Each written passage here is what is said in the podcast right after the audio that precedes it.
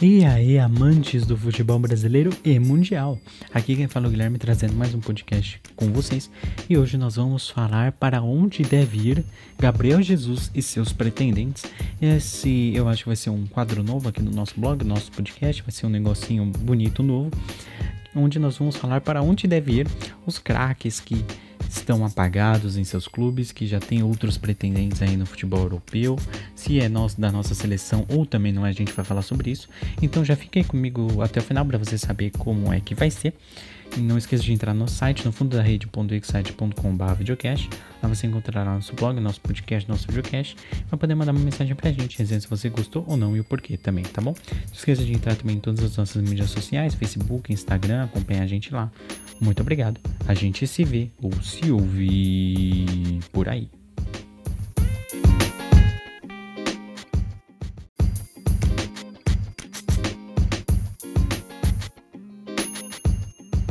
Para onde deve ir Gabriel Jesus e seus pretendentes? Vimos muito dele na Inglaterra e podemos ver mais ainda dessa joia do futebol brasileiro. Para onde deve ir Gabriel Jesus?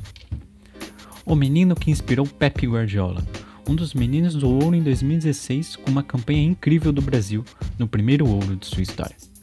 O garoto que saiu da zona norte de São Paulo para conquistar os torcedores de um clube que, está, que mais está em ascensão no mundo e com o melhor treinador do mundo no comando, o Manchester City. Gabriel chegou ao City como uma aposta e um jogador que seria lapidado ao estilo e modo de jogo de Guardiola algo que agradou não só aos torcedores do Palmeiras, como também foi do agrado aos torcedores que acompanham o futebol brasileiro. E deu certo por um tempo. Gabriel entrava em jogos e os decidia. Passou da marca de mais de 60 gols pelo clube sem muitas dificuldades. Mas talvez uma certa pressão muito específica colocada em cima do garoto de 24 anos foi demais para os torcedores e para ele. Centroavante, segundo atacante e ocasionalmente até pelas pontas, pelas laterais ele jogava. Gabriel se fez presente em uma dessas posições diversas vezes pelo Manchester City, como atleta polivalente que é, sem contar a sua atuação de volante na Copa. Brincadeira, Tite. Mostrando tudo isso, todos acreditavam, inclusive eu, que Gabriel Jesus estava preparado, estava preparado ou estava se preparando para assumir a titularidade de vez na vaga de Kun Agüero, o maior ídolo da história do clube e seu maior artilheiro.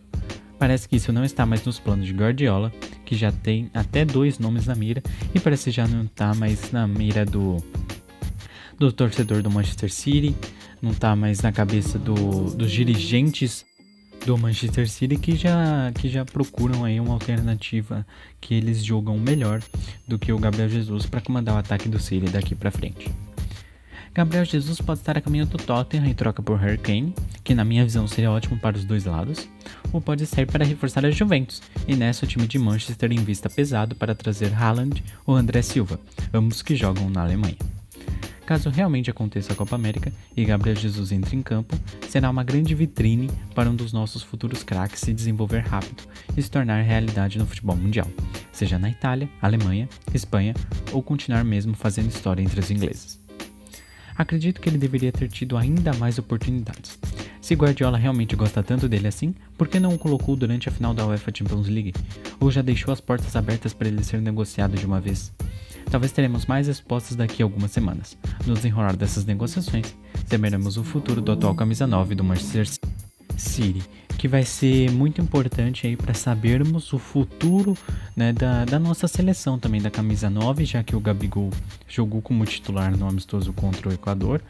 E vamos ver aí o que o futuro reserva ao nosso camisa 9, Gabriel Jesus. Tá bom? Então, muito obrigado a você que me acompanhou até aqui. Muito obrigado mesmo pela sua presença.